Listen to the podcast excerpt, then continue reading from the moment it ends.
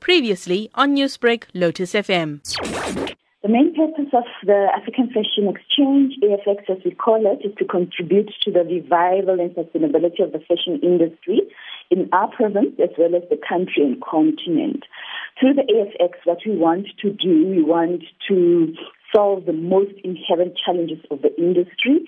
Namely, we're talking about the availability of talent, skills, resources, uh, in order to enable our designers to take advantage of opportunities. We want to talk to the issue of lack of information and awareness that entrepreneurs normally go through when they are perusing uh, different opportunities.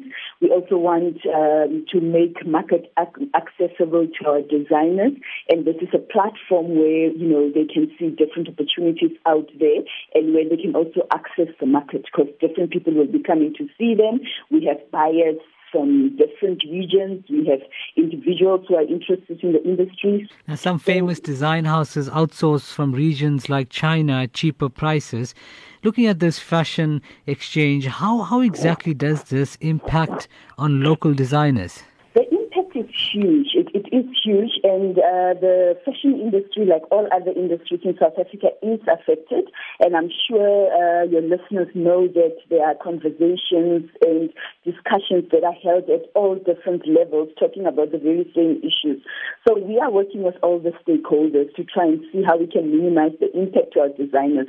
We are, so programs like the AFC is talking to the issues of how can we solve this, how can we uh, make our designers ready so that we don't, you know, the impact is minimized. What other plans are in place from the KZN Fashion Council to align and revive the fashion industry here in the province? We are a new board, so as a new board, we have great plans ahead. We want to continue what the old board has been doing when it comes to delivering strategic programs for junior, emerging, and established designers. We these programs have, you know, are contributing to improving our industry competitiveness, increasing local demand, and creating efficiencies throughout the value chain.